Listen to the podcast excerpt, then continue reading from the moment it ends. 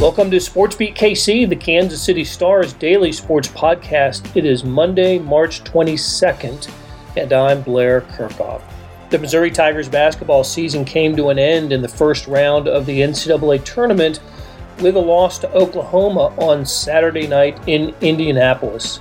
The game was close throughout, as you'd expect a game matching the number 8 and 9 seeds, but Mizzou didn't make enough plays down the stretch to win. So the Mizzou season ends with a 16 and 10 record, and although most college basketball seasons end with a loss, this one might be more bitter because of the way the season started. Missouri jumped off to a terrific start back in November and December. It won its first six games, five against teams that would make the NCAA tournament. And after beating Alabama on February 6th, Missouri was 13 and 3 and would be ranked in the top 10 of the AP poll that week. So let's do the math. Uh, that means Missouri finished the season with a 3 and 7 record. On today's show, star columnist Vahe Gregorian and I discuss Missouri basketball, what went right and wrong for the team, and we talk about Coach Cuonzo Martin. Vahe and I also discuss our experiences in Indianapolis at the NCAA tournament you know, it was an unusual weekend to say the least, with all 68 teams housed in one area. And the tournament isn't leaving Indy. The regional rounds and the Final Four will be played there as well. So let's get started talking about Missouri hoops with Vahe Gregorian.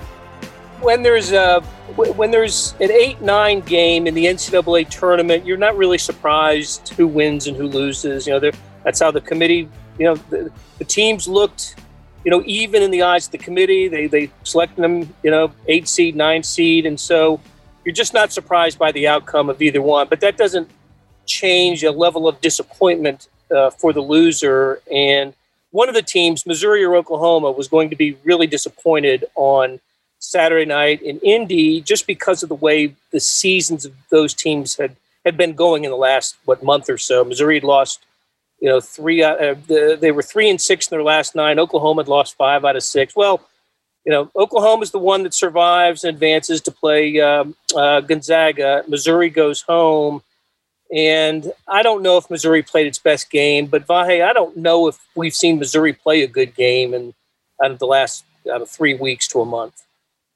No, I think that's right, Blair. I mean, the the only moment that stands out to me in the last month in a positive way for Missouri was was you know that that pretty nifty win at Florida. You know, the last the last second win there, and um, you sort of thought that might be a reset, and then it wasn't. Um, so really, they kind of sagged for most of the last month of the season. It is interesting thinking about the seeding. You know, they, if I recall correctly, on the so-called S curve or the seeding line, they were exactly the next seed after Oklahoma. I think Oklahoma was the last eight seed, Missouri is the first nine seed, so they were, you know, almost interchangeable. Um, and I don't know if this bears out in the scores of those eight nine games all the time. So we do know the results are often, you know, the nine wins and and a, a coin toss. Um, but this, you kind of felt like it was it slipped away from Missouri in the last you know, eight or 10 minutes. They had a little bit of a, Missouri had a little bit of a um, burst there in the last minute that made it possible. But I don't know that I really felt faith like they were going to get the right shot off to when they were down 70, 67 and getting the ball back. You just had sort of this little, little flicker of hope that, that it would be the, the moment for them. And, and, and in a way that, that last sequence kind of embodied their season, right? They, they, they just, they had a chance and just couldn't even muster a, a real attempt. Right, right. I mean, they, they, they got the opportunity because Dru Smith made a good defensive play to uh, blocking a shot of Austin Reaves. So Missouri takes over with 17 seconds to go.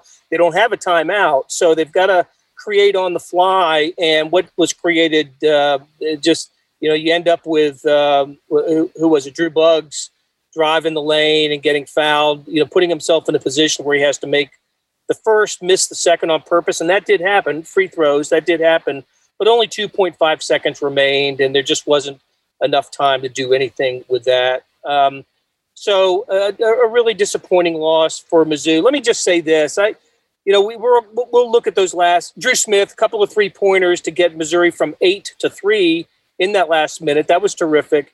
Uh, but I thought Missouri lost the game with about six minutes to go. Dru Smith hit a three pointer to give Missouri a 55 54 lead. Oklahoma, Oklahoma comes down and gets two free throws to go back up by one. And then on the next three possessions, with it being a one point game, Missouri misses three three pointers. Two of them were air balls. All of them were ill advised. I think Dru Smith missed one, Mark Smith another, and, and Kobe Brown maybe the third. And that's where Missouri needed to play smart, patient, work the offense, get a good shot, and they didn't do that. And Brady Manek turns around and hits a big three to make it a four point game, and then Oklahoma begins to extend it. So I think that stretch from about six minutes to three minutes is where Missouri had an opportunity to to to assert control. It couldn't do it, didn't do it, and and that's why Missouri's heading home, and, and Oklahoma's going to play Gonzaga in in the second round. So. Um, maybe after, Mitchell Mitchell Smith might have, might have thrown one of those up, Blair. And I remember okay. I'm, I'm not sure about that, but I think twice in the game he did, and I could I think I flinched and I could feel a little body language from you each time. It, it, it, just didn't seem like it just was not the right thing to settle for. And that, again, is a little microcosm of their last month, right? Shot selection became a big deal. Yeah, it did. Yeah, and I, what I noticed with Missouri is kind of an inability to break down defense with individual play. It's just difficult for the you know for them to get shots by you know by by with with individuals the other thing was Xavier Pinson not playing well down the stretch of, of the season and certainly of this game. He ended up spending the you know the most of the second half on the bench. I don't think Cuonzo Martin trusted him in the in the game. So that's a guy that they really depended on early in the season and had some great moments for Missouri early in the year. But Xavier Pinson was just not a was not the same guy at the end of the year as he was early on, and that's that was too bad for Missouri. All right. And I'm not sure this is correct, but I think that when Cuonzo pulled him early in the second half, that was it. I, I'm not sure he came back in the game. I, I he, he, did. I know he came back in and he and he had a turnover. He was trying to yeah. get an entry pass, or he, he had a turnover and then maybe a, a shot blocked when he was going to the basket. Just almost like he he was didn't know what he was doing out there. And you, you hate to see that. Maybe look, maybe there was an injury. I, I think there he had been dealing with a foot but maybe the severity of it was was was greater than what we were led to believe. I, I don't know, but I, I felt bad for him. Honestly, I think there's a I think there's a, little bit of a trust question from Cuonzo to him. I think that that that's kind of come into play. And look, it leaves to speculation what you know some of the future elements of of this team are going to be. You know, some things like that. Nice segue, Vahe. So let's look at the uh, let's look there. I, I, you know, the the seniors have eligibility because of COVID nineteen. All seniors in college sports do this year. I get the sense that we're not going to see Jeremiah Tilmon, Dru Smith, Mark Smith. I don't know about Mitchell Smith um, in, in a Missouri uniform next year. So that leaves players like Xavier Pinson and uh, Kobe Brown, Parker Braun, who with with uh, who are underclassmen and can come back. Missouri's got a, you know, they've, they've got a handful in the recruiting class, none of whom are like top 50 type players. Um, I, I, don't know if it's a rebuild. It's certainly a reshaping of Missouri next year looms for this program. I think that's right. And, you know, it is interesting when you add that element about the seniors. I mean, it, it, it's hard to know which ones would feel it behooves them to come back. Maybe there's a nice surprise in there somewhere but I, I think probably unlikely. And I think by and large, we're looking at somewhat of a fresh canvas and how that turns out as whether it's a rebuild or, or a, you know, just a reset is really going to be an interesting question because for all the things you could say about the state of the program and not having won a tournament game now since 2010 and being 0 2 under Cuonzo, you can also look at you know, it's kind of a cliche, but the foundation is is somewhat different these last four years than it had been in the four or five years before that, with Frank Haith's departure and leaving a really, really complicated and and and rather difficult uh, scholarship situation for Kim Anderson, and Kim never been able to get over over that hump. You know, the numbers are night and day in terms of regular season play and wins and and I think just sort of currency of the program. On the other hand, they sit here kind of stuck at this at this stage, and to think Missouri won, you know, there's one thing to have the Norm Stewart era, but even I was looking at these numbers yesterday, Blair, and I think it was nine nine NCAA tournament wins between the turn of the century and 2010, and zero since then. And that's you know we we all think I, I shouldn't say we all, but I know the two of us think extremely highly of Cuonzo. He's everything I'd want to be in the face of a program, and um, I just wish it would be he'd make it easier on Missouri fans by winning a, a tournament game or two here. That's a good way of putting it, Vahe. And yeah, that's that. That's a great note about the the tournament wins. I remember Missouri getting to the Elite Eight in 2002. The you know the Kareem Rush team, and and then again in uh, 2009 with DeMarre Carroll, and uh, you know those were teams that, that, that built a pretty good NCAA tournament reputation, you know, for the program in, in that decade. But you're right; it's now a, a six game losing streak in in the NCAA for Mizzou, and yes, I think that's a good way of putting it too. About you know Cuonzo Martin could make it easier on himself. Uh, could have made it easier on himself with a victory in this game. Nobody would have expected a uh, a triumph over Gonzaga, and we certainly don't with Oklahoma now uh, meeting up with the nation's top ranked team in the in the second round. But gosh, just just one. I, I got to tell you, I. I got back to my hotel room last night and I rode up the elevator with a pair of Missouri fans. I, I didn't know them. I just they were wearing their their Missouri gear, and and I just said, you know, darn Missouri. And they just shook their head and said, I, yes, every, all, all the time, every year. Um, now, look, they got to the NCAA tournament. That was, that was a little bit unexpected based on our preseason projections of this program, but um, but they rose those expectations with their play, beating Illinois and beating uh, Oregon, um, and having victories over Alabama and Tennessee during SEC play and and then the, the the, the poor play at the end of the year and and um, and, and then not to win an NCAA tournament game. I I guess I understand fans who want to question whether Cuonzo Martin is going to get it done ultimately at Missouri, but I, I, think I think I'm with you on this. I, I think we're of the same mind that you know we want to see him get it done, and and I think he's he's a good enough coach to get the opportunity, get more opportunity to to, to succeed at, at Missouri. He's got a seven year contract. He just he just finished the fourth year of seven. So, and I don't I don't get the sense Jim Sterk is in any any rush to make a move at at uh, at that position. No, I wouldn't. I wouldn't think so. I mean, I, I suppose we could get blindsided, but I know there's some contractual things that make it pretty compulsory anyway. Um, I just think that you know sometimes turning these corners is is is different than what we might understand or or even be able to really really know. Um, it's just um, it's just I don't know what to say, but it's just too bad because you you I like what you just stressed. It it is that we want to see him get it done because I think we understand that he's such a, a, a kind of a face of integrity and conscience in in at a time where that's that's a big part of the job too. Yep. You know what you stand for and who you are and what the program can what people that follow the program can buy into and um, I don't know Blair I think the last year has, has shaped me a little more toward thinking that way than I think about the cold results. And look, he again he was he was one of 68 teams um, standing at the at the end of the season. I'll also add that um, you know the development of Jeremiah Tilmon was it was impressive. Uh, made his way to uh, all conference level uh, by the time he was a senior.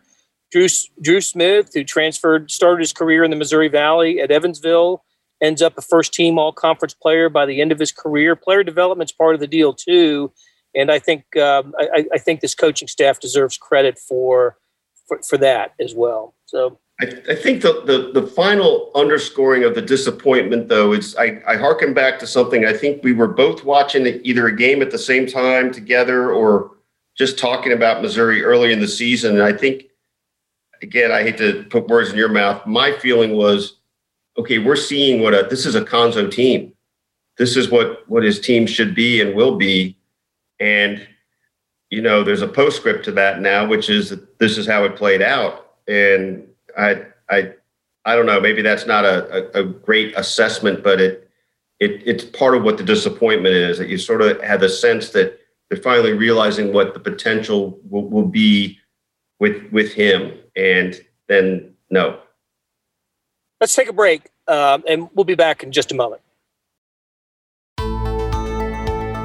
Hey, it's Blair we have a special subscription offer for SportsBeat KC listeners unlimited digital access to the Kansas City Stars award winning sports coverage. Sign up now for one year of Sports Pass for access to all the sports news, features, and columns presented on the kansascity.com site, and it's only $30. That's a 40% savings off our regular rate. Your subscription will automatically renew after the initial term at 50 bucks unless you tell us to cancel. Your subscription helps support the sports coverage of KansasCity.com and the Kansas City Star, and that support has never been more important. Please visit kansascity.com slash sportsbeatkc offer to get this special offer. And as always, thanks for listening. Okay, back with Vahe Gregorian. And Vahe, I, I wanted to I wanted to ask you about the experience in Indianapolis that uh, uh, you know I was there over the weekend. You were there over the weekend, and it was the most unusual NCAA basketball tournament in history. Uh, there are um, 68 teams, all came to Indiana. Some games are played at, at Purdue and some at um, uh, IU in Bloomington. But for the most part, everybody was was in Indianapolis, and um, uh, limited uh, seating in, in the arenas. I think uh, none, of the arenas could have more than 25% capacity. So, uh, so downtown Indianapolis was able to handle 68 teams. They put them all in the in the downtown high-rise luxury hotels like the JW Marriott and the and the Westin.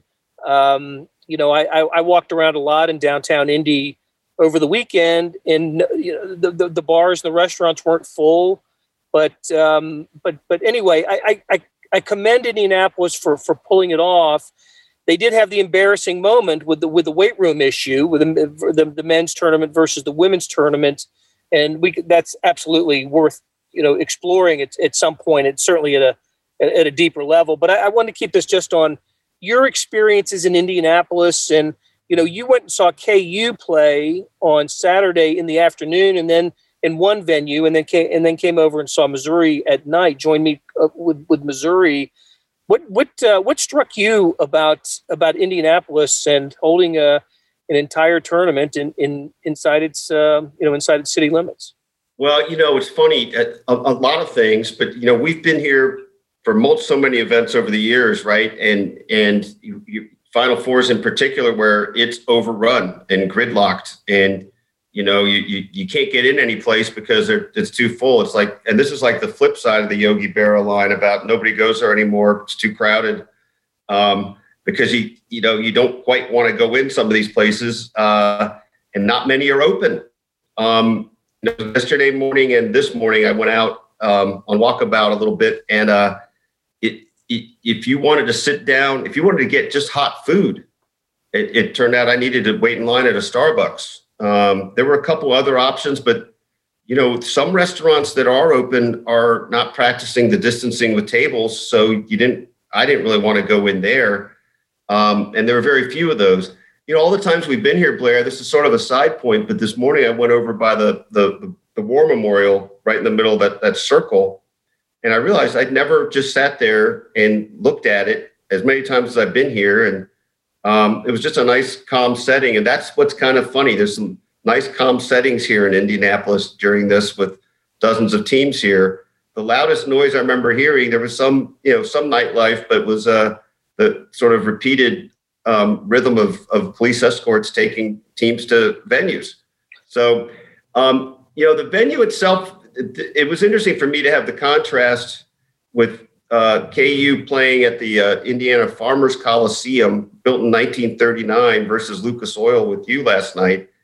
I really appreciated seeing the game in kind of one of the old barn type settings. It, it did get a, a makeover in 2012, but it was a it was a building made the year the NCAA tournament started, and I, that that gave me a little sense of that spirit.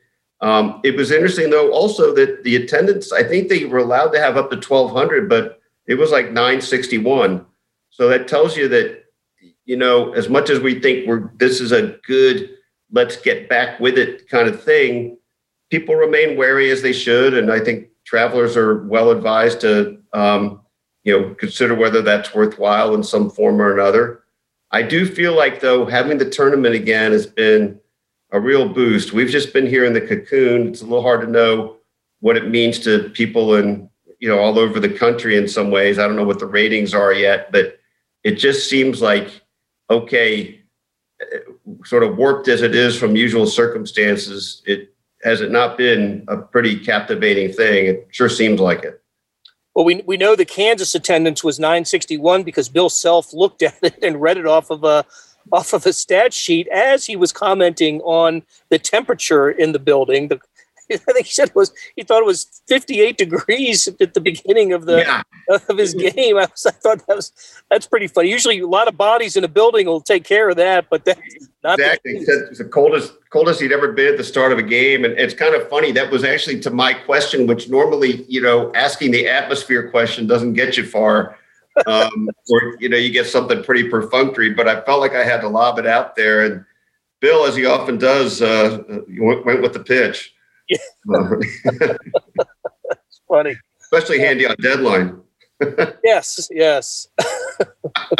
um, yeah, well, a couple things that I noticed. First of all, when I was there on Friday morning, so the morning that the tournament started, I couldn't believe the, the number of, and I, I, guess it's for obvious reasons, the number of different sweatshirts and, and jackets of different teams that I was seeing. It was amazing. There was Colgate walking with Texas, Hartford and Rutgers walking with Oral Roberts and UCLA. It was just, you know, it was like there had been a, a, a you know a, a, sale at the Rally House or something, and everybody got the the, the, the sweatshirts. But that so and those are you know those were the parents and the high donors, right? Uh, of, yeah. Those are the only yeah. people that that were able to get, get into the building. And you know, you mentioned the the buses and the sirens. That's the other thing. It's you know, if you were if you heard a siren in downtown Indianapolis, you, you, you, you which you likely did almost every hour, those are three buses pulling out of the Marriott, the JW, the Westin, the, the Sheraton, because that was a team leaving to go to one of its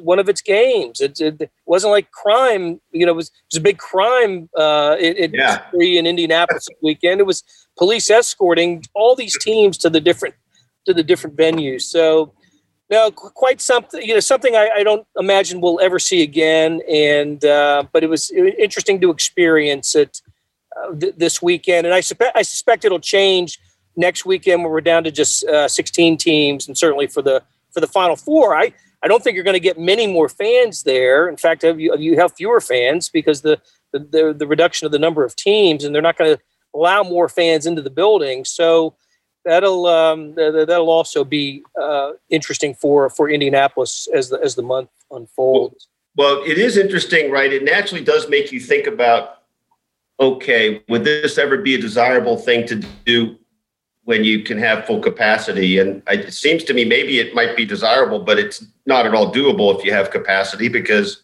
you, no few cities anywhere could accommodate that that amount of people in, in the hotels. I mean, I, I just don't see how it could be done. It it'd be fun to sort of overlay the thinking it, into whether it could ever play out in Kansas City, but you know, you'd have to have Lawrence and Columbia involved, and and uh, it, it, just it. I just don't think it could hold up in an ordinary year with full attendance anyway. I agree. I agree.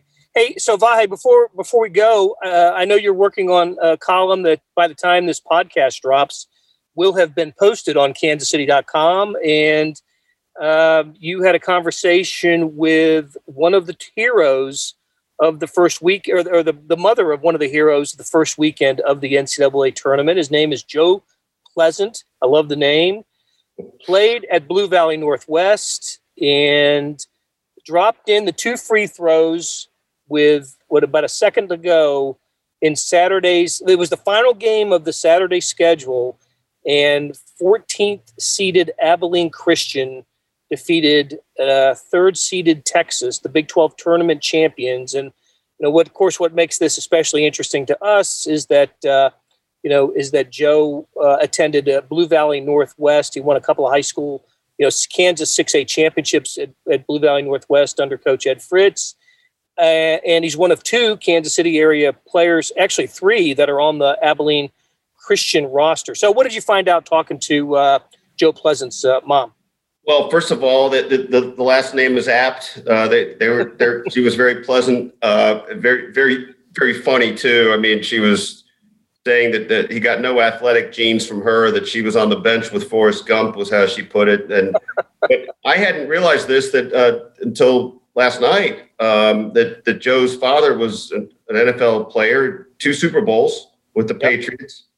And, um, and and uh, a former Chiefs assistant. Yeah, spent a little time on the Chiefs staff. Yeah, and so it just uh, just she had she was pretty interesting talking about kind of the nervous energy um, that she had full faith in Joe, but but she's a nervous wreck. And I also spoke with Ed Fritz, the the high school coach, and he kind of painted a funny scene because he's in Las Vegas visiting family on spring break and he said he was prancing around in a restaurant while Joe was shooting the free throws, and somebody asked him if uh, he must have had a lot of money on the game, and he was proud to be able to tell the guy he didn't have any money on the game, just that it was one of his guys. um, so, and it was interesting, Blair, also to listen back to the news conferences from last night. Uh, uh, Joe Golding, the, the coach of Abilene Christian, was was very eloquent in describing how this is the kind of moment that makes March Madness. Um, and uh, Joe Joe Pleasant was uh, sort of mild mannered, as his mom describes him, but but was pretty funny when he was asked about uh, his dad saying he was a lousy player uh, ten years ago. Um, Joe Joe couldn't even get uh, chosen in pickup games, so he's he's he's come a long way. And and look, I don't know if this is possible. If if I but I you do wonder if if Abilene Christian is able to, you know, put that behind them in a healthy way if if UCLA is a, a, a, a beatable team for, for them as an 11 seed. And um, I, you know, I don't know. Maybe, maybe the Cinderella time has come, but it, would be, wouldn't it be something to see them beat the Big 12 champ and then one of the most storied programs in the game? Yeah, look, that was uh, that was an amazing victory for for Abilene Christian. Well, first of all, they would have any victory in the NCAA tournament would have been glorious for that program. But to beat Texas, right, the flagship school of the state, and uh, that was amazing. And um, it, many many at Abilene Christian just took great satisfaction with that. Hey, listen, it wasn't even the first game-winning free throws by a Kansas City area high school player over the weekend. Player Christian Bishop, who plays for Creighton, dropped in a couple of free throws at the end as Creighton avoided the upset against uh, the University of California, Santa Barbara.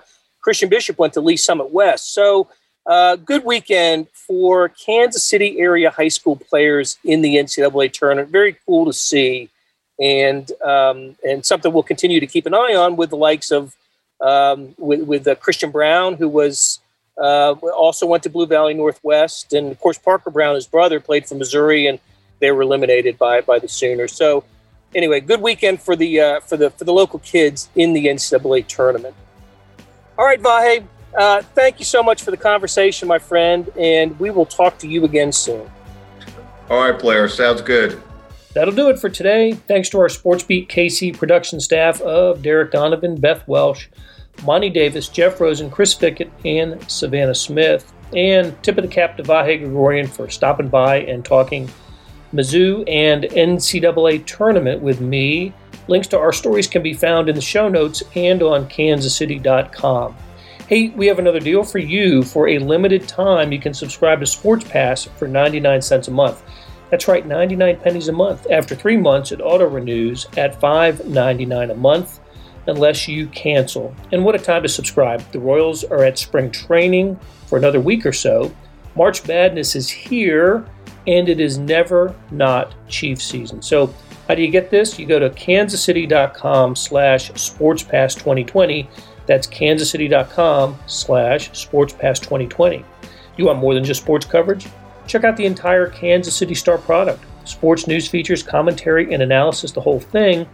You get all the stories written by my talented colleagues, plus additional national news, sports, and business coverage with the e edition. The details for all of these deals can be found at account.kansascity.com slash subscribe. And if you're having trouble hunting down any of those offers, send me an email, bkerkhoff at kcstar.com, and I will get you to the right place. So whether it's the Sports Pass or the full subscription, you're getting and supporting the best sports and news coverage in Kansas City and helping us produce programs like SportsBeat KC. Thanks for listening, and we will be back on Tuesday with another episode.